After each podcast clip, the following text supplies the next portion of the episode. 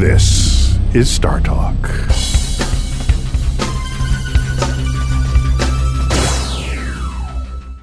Hi, Emily Rice here. Perhaps some of you know me as DJ Carly Sagan, but in my day job, I'm professor of astronomy at the CUNY College of Staten Island and a research associate at the American Museum of Natural History. This is Star Talk All Stars.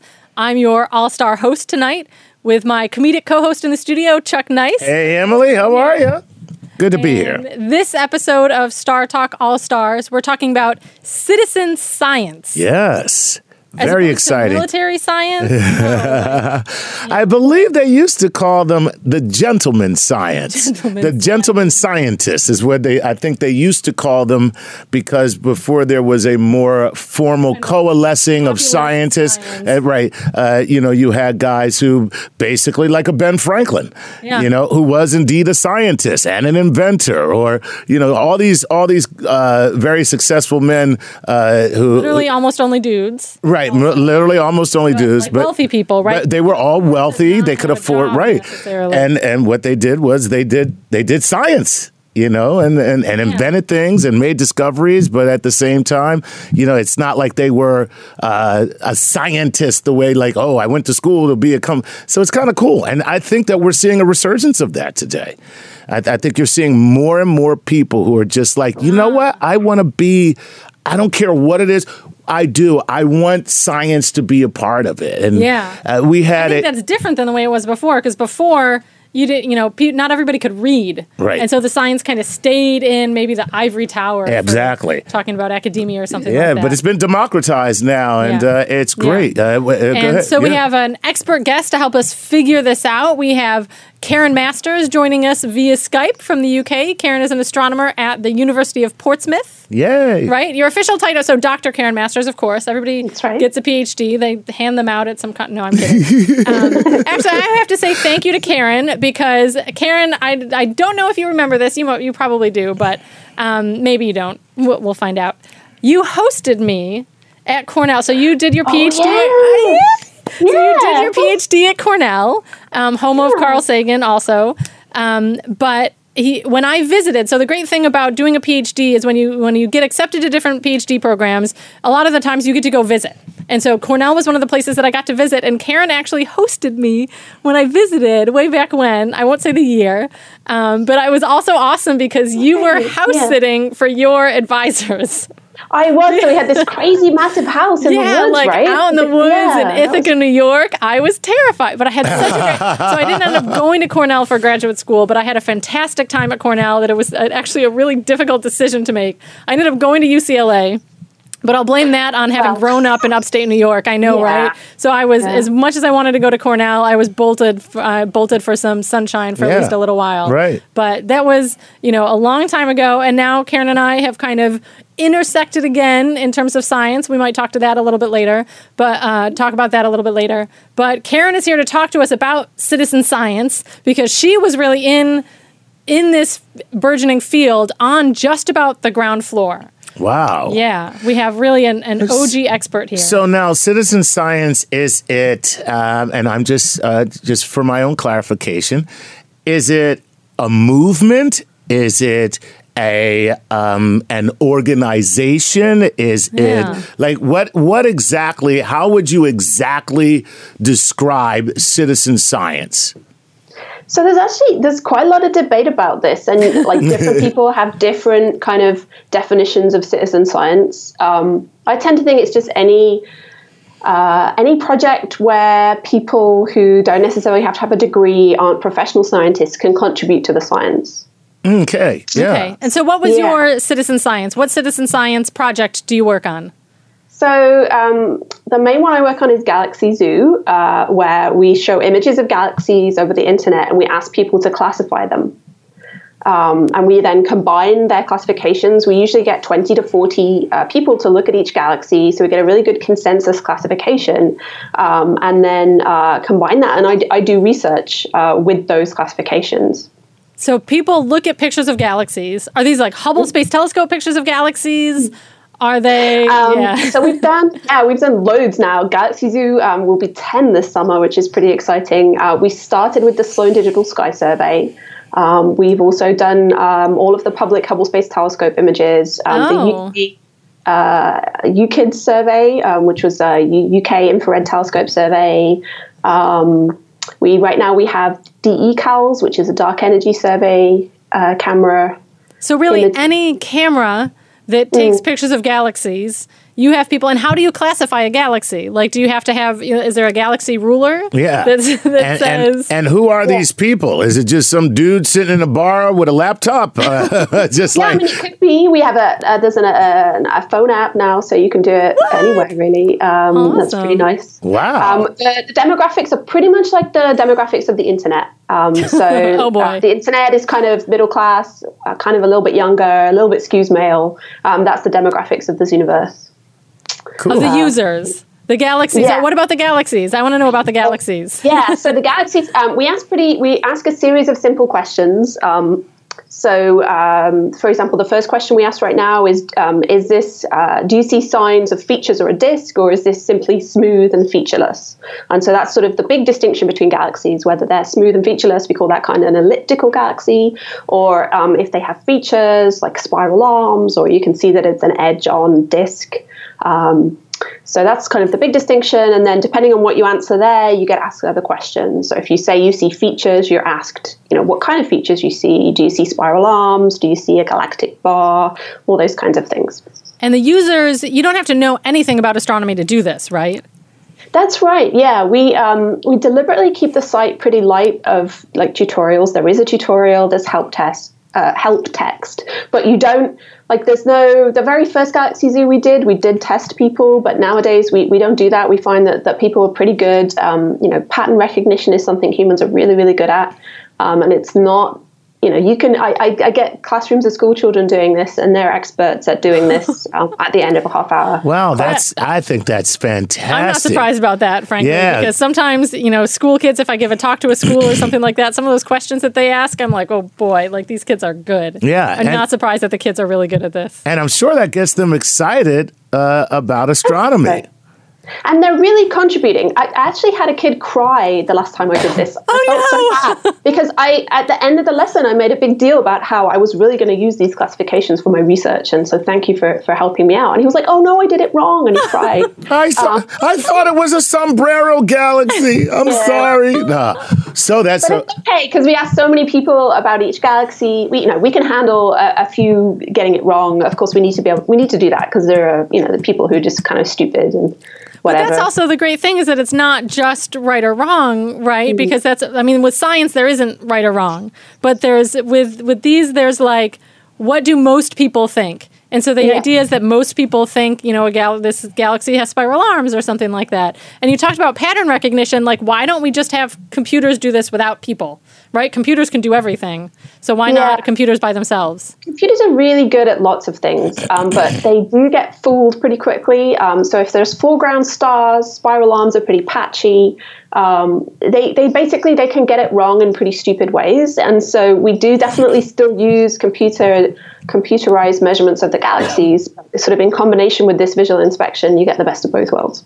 Awesome. wow. That is that's fascinating. and this has resulted in real publication for science science is measured in kind of the publications that's how our results Yeah. are disseminated to other scientists and so this has resulted in real publications right That's right. Yeah, we're And- really proud of that. Um, more than fifty now from the team, um, but we also make our classifications public um, as soon as we're confident that that we've kind of uh, knocked out all of the systematics and stuff. And so Oh, we, wow. we're seeing people just make use of it um, as another piece of information about galaxies, which is great. like So, meta uh, publications Uh, just just as a point of clarification for me, uh, when you are um, when you are gathering the information from the uh, different people who are doing the observations for you, um, how what is the process of of gaining that consensus? Is it just um, a number of people who said the same thing, or is it a certain criteria that is met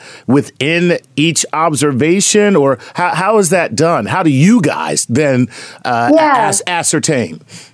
Well, we're actually we're, that's an area of research in itself. Like, what's the best way to get consensus from a set of people? Um, and so, you know, we started out doing pretty simple stuff. Um, we asked very simple questions, kind of yes no questions at each point of the tree. Um, uh, so then each question you can kind of you can either just say well you know 90% of people who saw this uh, galaxy answered this thing so we give it 0.9 um, but then we realized we could kind of test how good each user was. And so we test how well the users tend to agree with the consensus answer. And if they're very divergent, we then would downweight them.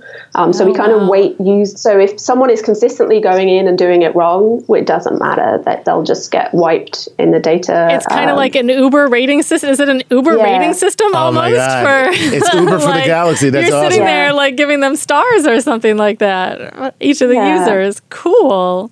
But it, can people learn what their ratings are, what their user ratings are, or no? Do you make that public? Well, so no, we don't make that public. Um, yeah, we go back and forth about that. I mean, there's a huge research area as well around motivation and why people volunteer and how we can mm-hmm. um, make sure that the, that people who volunteer realize that their contributions are valued. Um, so there are you know social scientists who will study the zooniverse and study so the zooniverse is is galaxy zoo plus all of the projects that came after galaxy zoo using mm. the same uh, platform. Super There's cool. So many more questions I want to ask Karen, but let's go to our cosmic queries. Yeah, we need to get to the cosmic queries. questions from uh, uh, yes, our from Patreons first. You know it, Emily. Of course. We always do Patreon first because it's not about the money until we need the money, and then it's about the money. so thank you, Patreons, for your support Absolutely. and all access subscribers. Um, and uh, so let me uh, before we get into this, because uh, just just before we do anything, where can they uh, where can they volunteer? Karen? Oh, right. So yeah, Zooniverse is uh, www.zooniverse.org, and um, you can find Galaxy Zoo uh, through that or just directly at www.galaxyzoo.org. Okay, there you have it. All right, let's uh, let's get our first question, and this is Dan Cowden from Patreon, and he says this: It is often said that astronomy is one of the few areas of science where amateurs are still able to make a contribution to major discoveries. Have you used amateur astronomer groups in any of your research? Yeah. Um, so, I mean, amateur astronomers are, are, very welcome to, to contribute to Galaxy Zoo um, if that's something that's interesting to them. Um, we do have quite different demographic demographics to the sort of typical amateur astronomy demographics. Um, is, so know, amateur astronomers are sometimes thought of as people with their own telescopes. Right. Right. Mm. That's how, and you know, some people have very sophisticated personal telescopes. They found supernovae yeah. and, and things like that. But wow. this is, we might almost call this like armchair astronomy, right? Because you don't need any yeah. special, you need a laptop or a computer or your phone, and you can look at, you know, real images from the Sloan Digital Sky Survey or the Hubble Space Telescope or the Dark Energy Camera this it's even, armchair is almost too. It's like pajama astronomy, right? yeah. Maybe. So, like. so some amateurs definitely do do this. You know, if I give a talk at an amateur society, probably about half the room at least know about Galaxy Zoo or have used it. Um, so, yeah.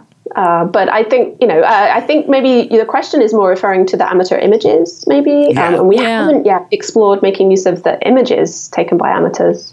Oh, um, yeah. okay. Done like variable star observers. Yes, um, that's a whole yeah. thing. Right. Yeah. Yeah. So there's even more like the Galaxy Zoo is kind of the professional astronomers and the pajama astronomers, for lack of a better term. But even so, the uh, AAVSO is what it's called, Amateur Astronomy Variable. St- or, no, and what was American American Association of Variable Star Observers. Yes, yeah. thank you. That's exactly it. That's even a tighter amateur astronomy and professional astronomy because these these variable stars they're they're changing all the time, but professional telescope time is very very limited. And sometimes you don't need a big telescope like the right. Hubble Space Telescope or a, a Keck telescope or something like that to to monitor a variable star. You just want a lot a lot of time with a small telescope. Right. And a lot of the time that's what amateur astronomers have. And so they can monitor these stars, share their data with this AAVSO and do science like that way. And so there's kind of a lot of different tiers and ways that people can contribute to real astronomy research, which I think that's this is unprecedented. That like is. both in terms of time.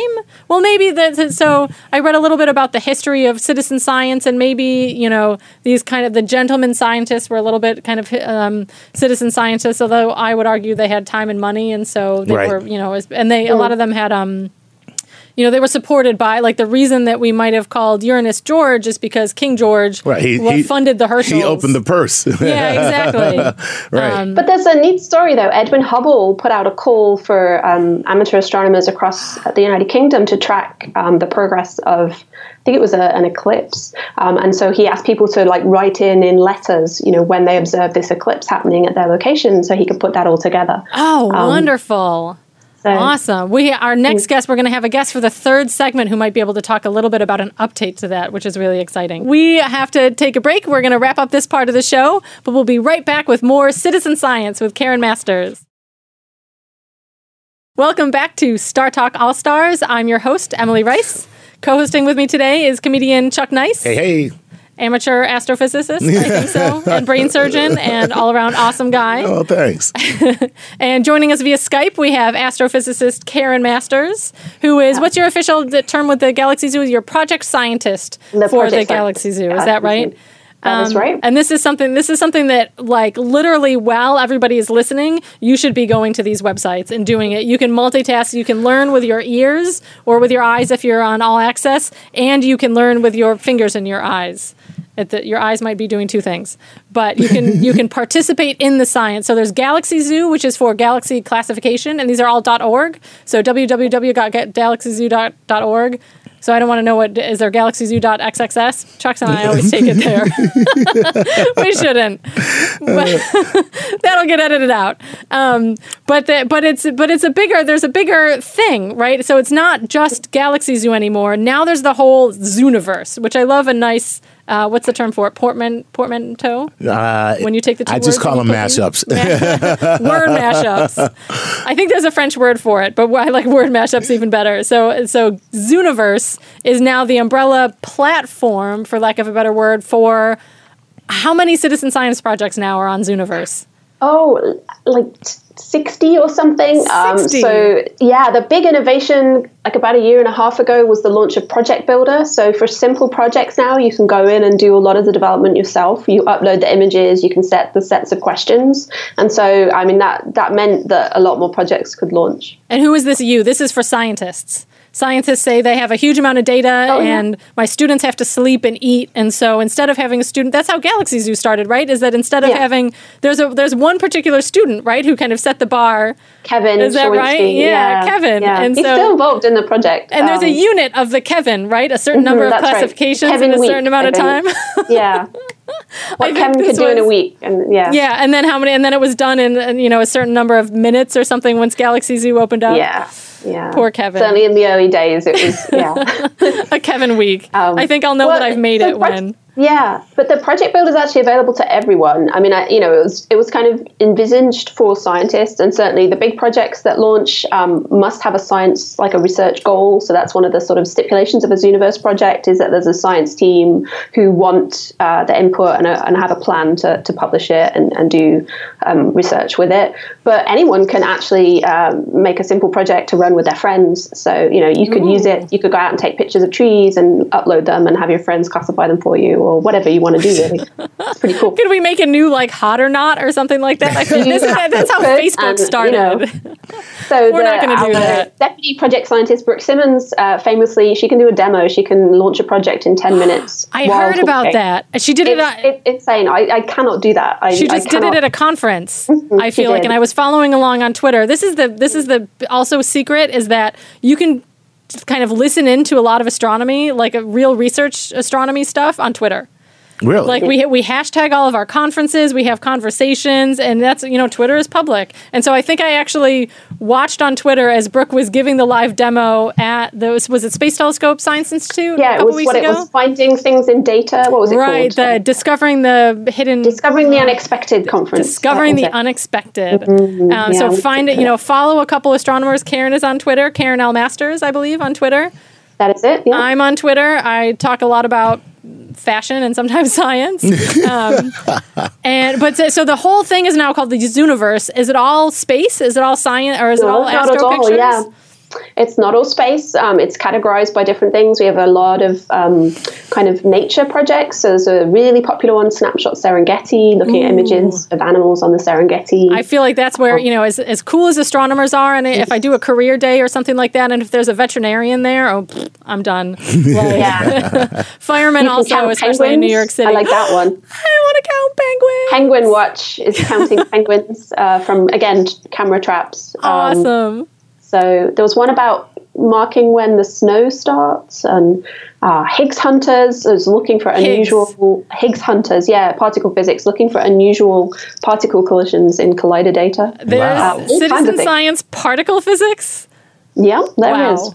That's Yeah. I was gonna, you know, I, I was usually gonna say make there's. the joke. I that think there might be fewer citizens for that one. some some people are into that. Like, Yeah. you know, I want to say like, oh, there's no, you know, like amateur neurosurgery or something like that. But I can almost kind of imagine, you know, if you have brain scans that you need to sort through or something Right. like that, it's really the like the so and some of it's even not science but even more so there's STEM which is which is science technology engineering and mathematics but then there's also STEAM right which adds the Oh, art that's aspect right. Yeah. So it annotation. Um, uh, so uh, reading. Uh, it turns out handwriting is pretty hard to read. So people scan, you know, uh, digital images. Um, there's a really neat one. It's called Shakespeare's Folio. So it's not uh, papers from around the time of Shakespeare, and so you kind of have to um, see if you can decipher what what they're talking about. Find the recipe for mince pies from Britain in 1600 or whatever. awesome Um, yeah. It's there's a lot of fun stuff you can do in It's- this universe. I think the project for everyone, really. So- yeah Wow. it's like humanities research as well as as well as mm-hmm. scientific research which is yeah, super that- cool that's fantastic. And I like that it's not, you know, sometimes it's portrayed as science versus arts or something like that, but there's really a nice interplay. Really quick questions, and then we'll get to the cosmic queries.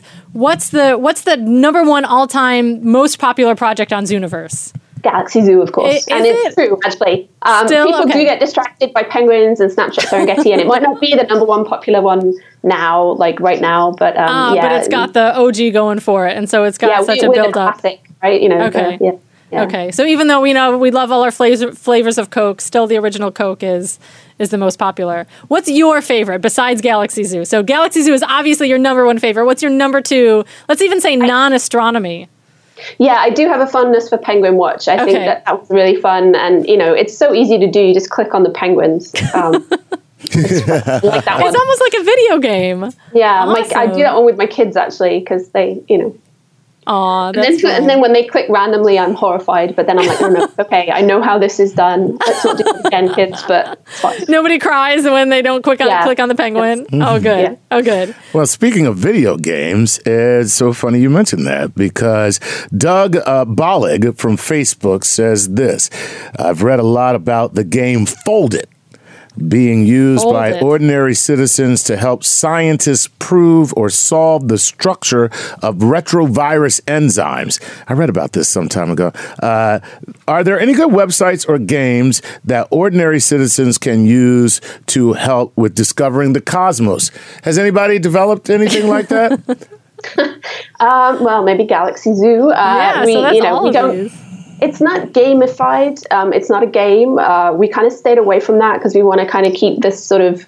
It's a serious vibe, right? We're doing research with this, so it's not. Uh, it, it's not gamified, um, but it's gameized. Um, we're playful with it. Um, we we have the Galaxy letters. You can write your name in Galaxy. I love that. I do that all the time. yeah, I love the Galaxy letters, and you know the blogs and the newsletters have fun kind of things. I love Daily Zoo, which is the sort of the Zooniverse blog, and it highlights different projects every day. Um, it's really a fun blog, actually. So Awesome. So it's not so it's it's not quite gamified, but it's kind of community fied. So once you once you make something a game, people start playing the game to win the game, and we didn't want that, right? We wanted people to do the classification well, so that we get good research out of it. Um, so there's been a lot of thought put into this, and, Mm-hmm. and the decision is to stay away from it being a game. But you know, we, we do enjoy the fun aspects of it. So It we still this sort sounds like a lot of fun. Right. Yeah. Yeah. Maybe it's more it's more like a it's it's like a non-competitive game. It's more it sounds more like a world that you live in maybe. Like maybe Second Life or that type of thing. You know, this Mm. You do this get, kind of like community a little that you join. badge that says how many classifications you've Yeah. done, different colors for the different projects and things. You know, That's, you know. And so you collect things. It sounds a little bit like a game to me, honestly. It sounds like a lot of fun. it's more like Sims. It's more like The Yeah, Sims, Sims is than, the- than, an actual game. Life. There you go. All right. Well, Doug, there's your answer. This ain't no game. Okay. Except there's fun stuff to win. right. Uh, let's move on to Ryan Daly, who says. Uh, I've been in the culinary world for 15 years. Recently, I've contemplated developing menus, uh, processes, and tools to use to facilitate cooking in microgravity and lower than Earth gravity. Does this appear to be a worthy enterprise? Talk about being a citizen scientist. Yeah, that one's a little bit different, but man, we all got to eat. So I'm going to say this is actually one of the like one of the most interesting things I think that Chris Hadfield. Chris Hadfield was kind of like the first, you know, kind of uh, astronaut popular. Like po- astronauts are always popular, but for some reason Chris like seemed to really like I don't know. He's definitely struck a nerve with his videos, and one of the things I remember is just like how they eat and what they eat. And I think they eat a lot of like tortillas and peanut butter. was one of the things that I remember. Like peanut Right. butter is nice and sticky, and so you can get it to stick to something, and Right, it it's doesn't fly float off away. on you. Yeah, Right, and but then they'll it's high in also, you know, they'll they'll squirt out a little bit of juice and then like go after like Pac Man or something like that. Because like you don't the teardrop shape of liquids falling is from gravity. Right. Right. And so if you don't have, you know, you, there is gravity, but they're in free fall with the with the gravity, and so you have circles of things. And Right. so yeah, it's definitely a little bit different than the citizen science that we're talking about. But I think people, you know, can contribute to science and scientific exploration in a lot of different ways. Cool. Yeah, well, there you go. Uh, hey, man, go for it. You know, because we're all hungry. Yeah. So we, if we're gonna uh, go to do you- Mars, we got to eat. Yeah, we got to eat. So do your thing. Um, I am going to read this question, guys, even though it may not have a great deal to do with what we're talking about. Uh, maybe Derek just uh, uh, sucked me in with a psychological lure because he's, he put a little reverse psychology uh, in his in his question. Uh, Der- this is Derek Kaler, and he says, "I know this won't get answered." So, De- always so Derek, you, you- yeah. Derek, you, I'm a sucker. I'm a sucker, Derek. You just got me. Now we Uh, know the secret. Right, too. you know the secret. I know this won't get answered, but I'll waste my time anyway because it's important. Okay, so Wow. yeah, and I, what I like is he's he's suckering me with reverse psychology, and he's got an attitude. okay, and he says, uh, "What?" And, and I don't know, Emily. Maybe you might have an insight into this, but you know, I, I know you're you're more into low mass stars than what this am. is. Uh, this says, "Why doesn't NASA experiment with sex in space?" It would seem important to know how not only the fluids transfer, but also pregnancy is affected in microgravity, and how the radiation from space will affect uh, will affect it. Uh, we're going to need to know this if we're ever going to send humanity into deep space. So I, I feel like he's sincere in a way uh, about this, but you know. Sorry about that. We're out of time. No, the weird thing, we're, we're almost out of And We are We'll out go to break in a second. The weird thing is, I've had a conversation about pregnancy and microgravity with Neil Tyson on the street. We- Yeah, well, yeah, I remember that when- day. Yeah, Yeah, we were- yeah, we were together I that day. I was very heavily pregnant, Yes, and were. so it came up in conversation. But it's, I mean, these are a lot of the things. So the sex in space, yeah, that's. I think that's been discussed before. It's also, you know, GalaxyZoo.xxx. I think. No, I'm kidding.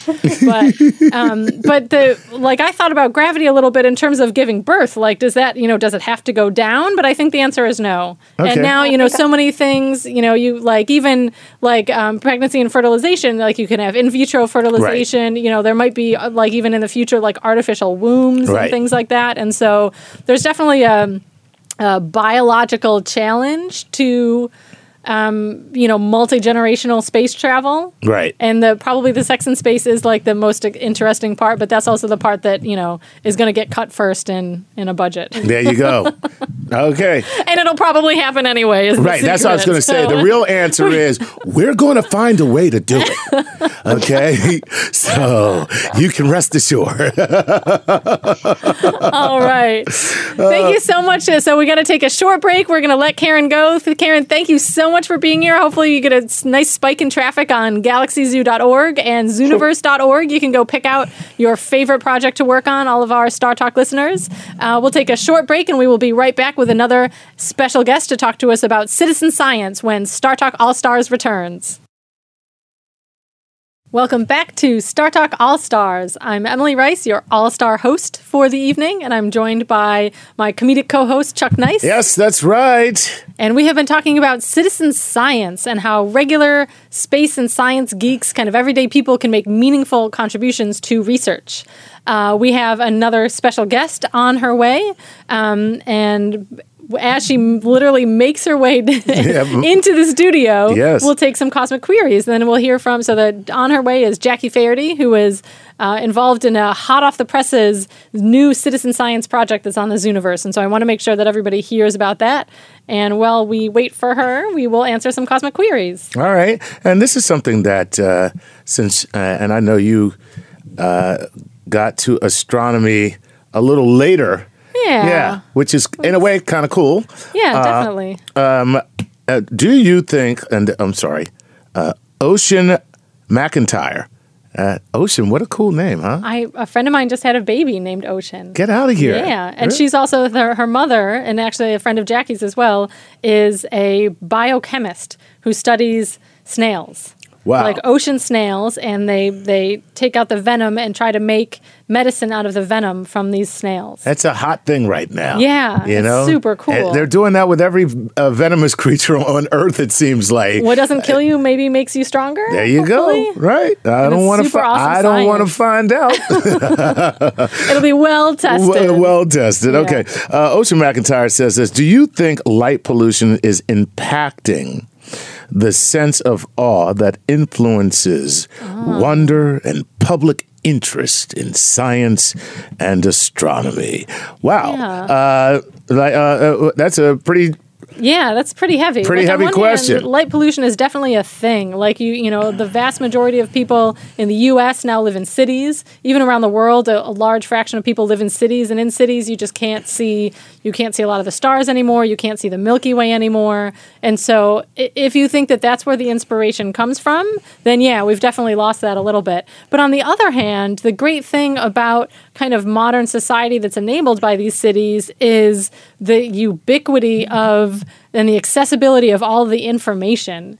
And so the like you can you know, of course, the internet, you can find a lot of this data yourselves. You can participate in the data with all these projects on the Zooniverse, uh, participate in the analysis, but you can also just see it everywhere. Like Hubble Space Telescope images are now, you know, a category on Jeopardy and, and like used in advertisements and on clothing and things like that. And Right. so, in a way, the, you know, even if we've lost a little bit of our night sky, now I feel like the inspiration is kind of not only in the night sky, but just in everywhere, like just, you know, kind of seeping into everyday life. And that's really exciting for me as an astronomer. You don't need the dark sky, you don't Right. need a telescope in order to experience astronomy, really. It's great to do. Like, I love, you know, if, if I happen to be somewhere and being able to see the stars, but it's also cold and dark yeah. Well, a lot of the time when you have lot- to do that. that is I'm so true. Scared of the dark. Uh, well, and that's funny. I got to tell you though, but uh, uh, I was up on um, what's it called? Uh, the High Line here in New York City. Oh, yeah. and um, and we even we do, which uh, Highline is a place that people do observing from. yes, the they Amateur do. Astronomy and, Society. and yeah. that, and uh, the, you, that's right. And you go there at certain times. They post it online.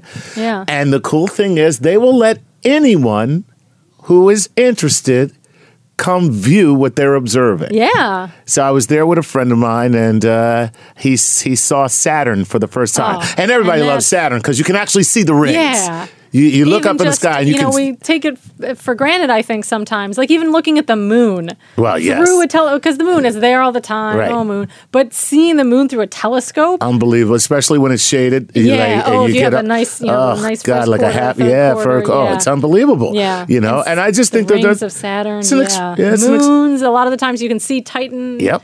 And you can see the moons of Jupiter. You can see the bands on Jupiter. Yeah. Like and and there's some, you know there's one thing to see the, the telescope images which are amazing, but to see it kind of live like that through a telescope is is It also does something uh, to you. an impactful thing. Yeah, it really does something to you. I got to tell you. So, Yeah. hey, great question. Great question. So, And uh, our guest is here.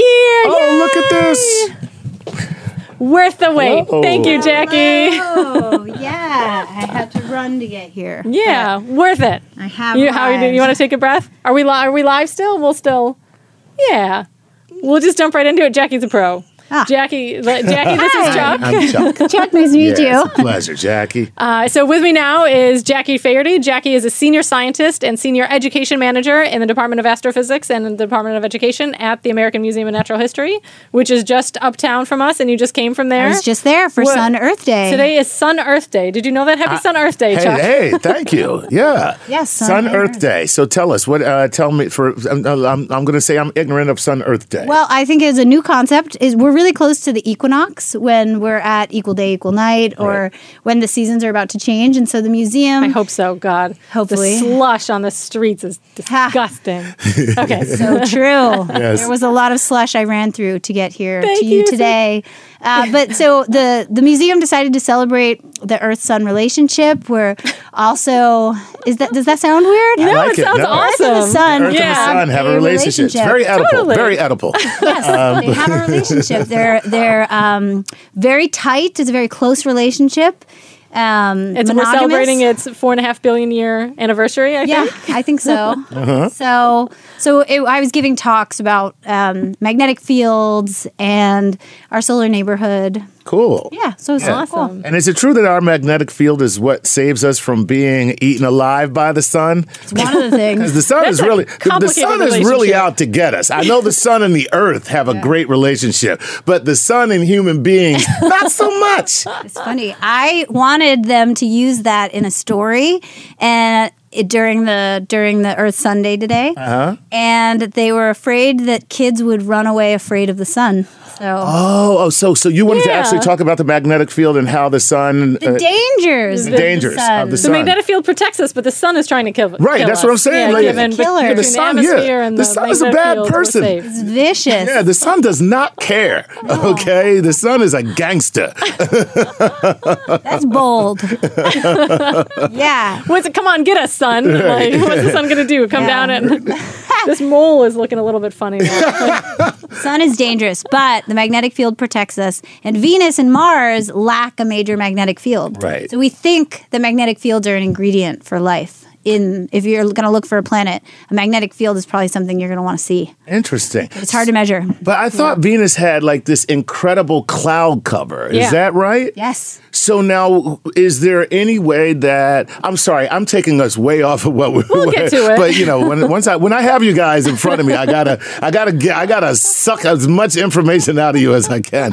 But so is is it possible that perhaps a cloud cover or or an atmosphere could be, um, shall I say, a substitute for a magnetic field, or does the radiation um, uh, uh, penetrate no matter what? Such a good one. They, Yeah. The story pirates that were there today, they took two ways of attacking this issue that we have called climate change. It's real, and uh, and because we wanted to make sure that it was out there of the ways that you could protect the Earth, we talked about both. One, magnetic field.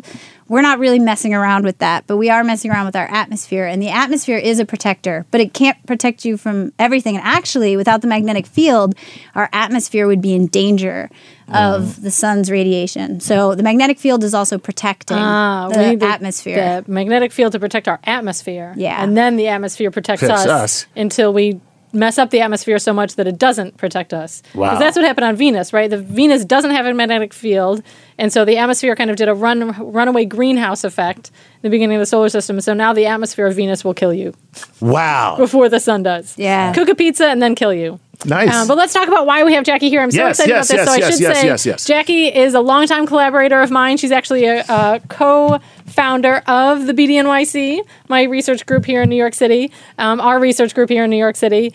But today she's here as a citizen science PI. So she has this exciting new project. So we've been talking about citizen science on this show with Karen Masters, who is from uh, the Galaxy Zoo, which is now part of the Zooniverse platform. And you have a new project on the Zooniverse platform that I'm so excited about. Tell us about it. What's it called? It's called backyardworlds.org. .org. We wanted to call it Rogue Worlds, but Ah. we got we we lost Rogue Worlds because um, it's a NASA based project, and right when we were choosing Rogue Worlds, NASA had all of the handles coming out of going rogue with all of the various departments. Oh. Right. and so Rogue now means something a little different. yeah, so so when our website being called Rogue Worlds, they took that away. But Does, does NASA not like that? So I, Chuck has a NASA T-shirt for the for the all access. Yeah, if you uh, people, are you can see going to Chuck's watch NASA this on t-shirt. video, I'm I'm actually wearing a NASA My kid t-shirt. has one of the Rogue that. NASA meatballs that says Rogue. A friend of mine got it for me. Thank you, Marta. Thank you, Marta. Got one for my my baby. So my baby's Rogue NASA. Rogue but it's NASA. so it's called Backyard World. called Backyard World. which is cool because what are you looking for? So Yeah, what do people do? the the project's really really interesting and uh, fairly easy to do. Where we've taken images that a NASA NASA spacecraft uh, called WISE. Um, they image the entire sky and several times, so that you can take a picture, wait a bit of time, right. take another picture, wait a bit of time, take another picture. And if you blink, flip through those pictures in succession, and an object is close enough, you see it move. So it's like uh, you're creating a flip book. You're making a Yes. GIF. Yeah. Thank you. That Yeah. was great advertisement. We Yeah. have created flip books. You created flip books. This Yeah. is that's very very cool. Flip books for anybody to help us look through because we've got the entire sky. So it's not one one flip book. It's millions of flip books. Wow. Yeah. And so now anyone who accesses this Yeah. can uh, use the flip books or, you know, uh, flip through the flip books.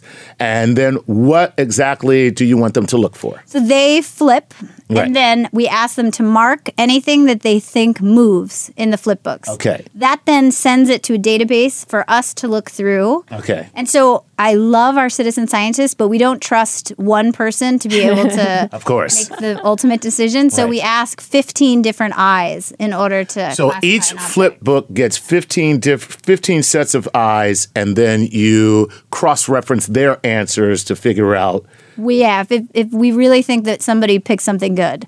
Because you know you could go in there and maybe you were you're not in the best of moods. Your eyes aren't working Right. so well. I've been drinking. You, I didn't want to say that. Yeah, well, it you- could be a Two of children's everything. program. yeah, no, uh, it's a children's program, but get home all late these at children know. I drink. You were at the bar and you decide, Jackie just told me about Backyard Worlds. I'm gonna give it a go. Right. And you start flipping and marking whatever the heck you think you see. Every single thing is moving. Exactly. Uh, the the most amount of clicks we got in one flip book. How many do you think it was?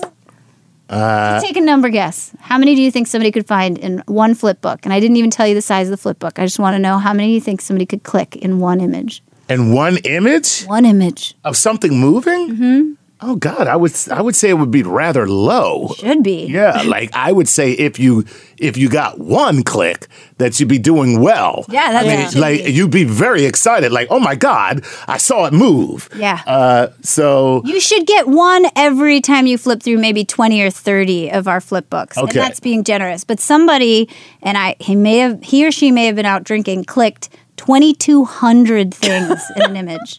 what? That's our record breaker Or maybe right it was now. a cat. What if, what if it I was have a no cat idea like jumping on the keyboard or something would like be that? Nobody knows you're a dog on the internet, right? So maybe was there was that a cat that was going at it. Yeah. Oh, What wow. are we finding? You haven't told. What are we looking Oh, for? yeah, what's sorry, A, what's the- a backyard world? So what we're looking for is two different things. Exciting thing number 1, planet 9 Right. in our solar system. Which would be a rogue planet, right? So no, No, no. It, it, it- you- it's a planet that was flung out. Would that be it? ah, no, No. Planet Nine is this new thing.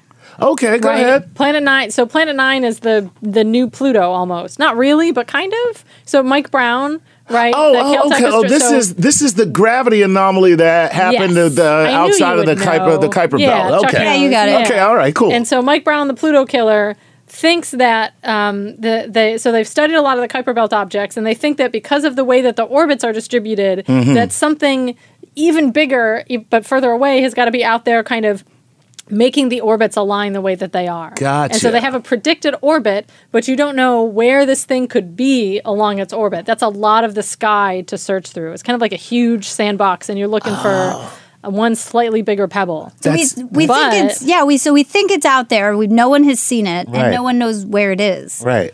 So your best shot at finding it, and Mike Brown actually gave us a shout out in his talk at the Space Telescope Science Institute the other day, saying he thought we had the best chance of finding it. Oh, that's a big huge, right? up. It is huge, yeah. yeah. Little Killer Mike Brown gave us a shout out. Yeah. Uh, but uh, I mean, other than that shout out, I mean, we do have, we're scanning the entire sky, Right. look at things that move, and we invite citizen scientists to participate. So, how great a story is that if, you know, Right. any, a kid, a teacher, anybody, Yeah, right. anybody a dog, a cat jumping on the keyboard. Those 2200 find- frame, yeah. maybe one of those was Planet Nine. And we might be able to find Rogue World, right? Because this is this project, this Backyard Worlds, is potentially also finding things outside of the solar system, right? Yeah. So And what would these be? So there are also objects. That was there are two major things we could find. One is within our solar system, and that's Planet Nine. And the second most exciting thing is objects that are very close to the sun, but um, we just had missed because they're too cold in order for us to detect them through means of looking at like visible light. This is actually I forgot to mention it's infrared data. It's not visible light data. So it's also why it's special. And so we've got a good shot at using infrared data to find cold objects, and some of them may be as close as the closest star, but we'd never seen them before because we needed an infrared survey, and you need to flip through images in order to find them uh, and find find kind of ones that are outside of the box. And anybody can click on and do this. Yeah, Yeah. anybody. Wow. And what's wait? Wait. well, I'm I'm going to actually. Go, I'm, as soon as this is over, I'm on your going to. phone you on the way home. the yeah, bars. not Yeah. you're driving. We're on. well, no. I'm We sober do it. now, you know, so uh, this is a good time, you know, Yeah. uh, and I'll be sober for at least the next, oh, I'll say eight and a half minutes. uh, so, wait, what's the address again? Backyardworlds.org. Backyardworlds.org. Yep, backyardworlds.org. Cool. And so I can say that within the first six days, It only we just had- launched. Yeah, not that long ago, right? Yeah, one month ago we launched it. Awesome. And we've had 27,000 volunteers that participated, and they have classified over 2.8 million flip books. Wow. Right, that's a lot of flip books. That is but a lot there's still a lot left because you've only uploaded some small portion of all of the data, right? That's right. So there's, there's even millions. more to come. There's millions more for people to do, and the but the the awesome thing is within the first six days, one an astronomer actually it's not an astronomer, is a science teacher in Tasmania. Oh. He, um, him, and actually eight other people, because I said we we want fifteen different eyes, looked at an object and identified it as moving. They thought it was red. And uh, we all got excited about it, and I was just awarded telescope time to go look at it. Yay! This uh, tomorrow night, I'll follow it up with the IRTF telescope in Hawaii. awesome. Follow us on Twitter because you might actually see us talking about this on Twitter. Yes, yeah, I can. We'll can tweet out what we end up finding tomorrow night. Yeah. But it looks like it's a very cold brown dwarf, very close to the sun that no one has ever seen before. Wow. I And just this can't get science over teacher that. from Tasmania, clicking through, is the first one to have sent it to that brought it to our attention Right. in our talk page, and so and so there's a talk page with a forum and comments the same way that Karen was talking about for all these projects. This is fascinating. So uh, cool. What a I'm so brilliant! excited about first of all, what a just a brilliant approach to to because you're looking at so much data Yeah. that you have to sift through. That if you just relied on your own people, I mean, how long would this take? Yeah, we we, there's like a Kevin week that we talked about. That was how how Galaxy Zoo started. Is how quickly could all of these citizen scientists reproduce a Kevin week, and it was within minutes or something like that. And That's there's- there- amazing. there's like a Jackie year or something like that of, of people that have you know what everybody can do all at once when we put our our Right. hi- heads and our eyes together Yeah. to look at this. And so Star Talk listeners, check out Zooniverse.org, Backyardworlds.org, GalaxyZoo.org. We've got to wrap it up. Oh. But it was great to have you here. Thank you so much. Thanks to Chuck Nice, my comedic co-host, Absolutely. and Jackie Faherty, my wonderful collaborator from the Museum of Natural History, and Karen Masters, who's with us earlier on Skype from the UK. Uh, I've been your host, Emily Rice. Thanks for listening and stay curious. This is Star Talk.